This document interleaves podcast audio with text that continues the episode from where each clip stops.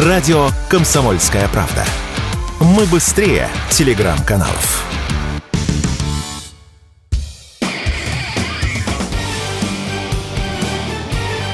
Говорит полковник. Нет вопроса, на который не знает ответа Виктор Баранец.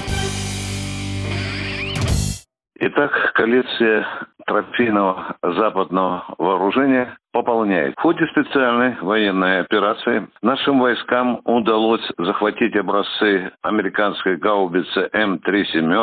Мы имеем в своем распоряжении «Хаймерс».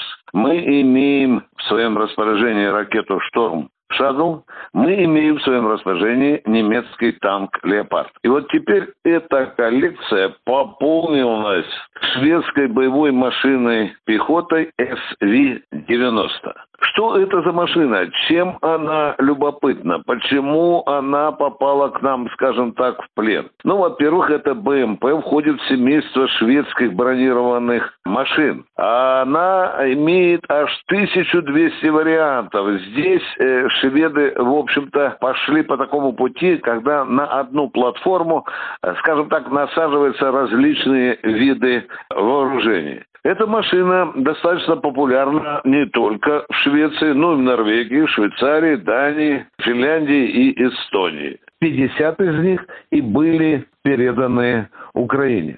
Ну и что же это за зверь такой? Я кратко вам скажу. Мощность двигателя пятьсот пятьдесят лошадиных сил. Ну это примерно наполовину меньше, чем у среднестатистического иностранного танка. Любопытно, что эта машина имеет аж пять передач. пять вперед и две назад. По пересеченной местности она может двигаться со скоростью тридцать пять километров. Ну, а по шоссе в два раза больше, семьдесят километров. Весит она всего лишь двадцать две тонны. Это в облегченном варианте. В тяжелом тридцать пять тонн. Ну, а как она защищена, это тоже интересно. Значит, сами шведы признаются, что борта этой машины позволяют пробивать крупнокалиберному орудию, скажем, такому, как пулемету, четырнадцать целых пять десятых миллиметров. А вот на вооружении этого изделия стоит сорокамиллиметровая пушка и пулемет. Небогато, скажем. Но пушечка достаточно серьезная, потому что по наземным целям достает аж за два километра. Еще любопытно, она способна стрелять и по воздушным целям, причем может достать самолет или вертолет, который летит на высоте три тысячи метров.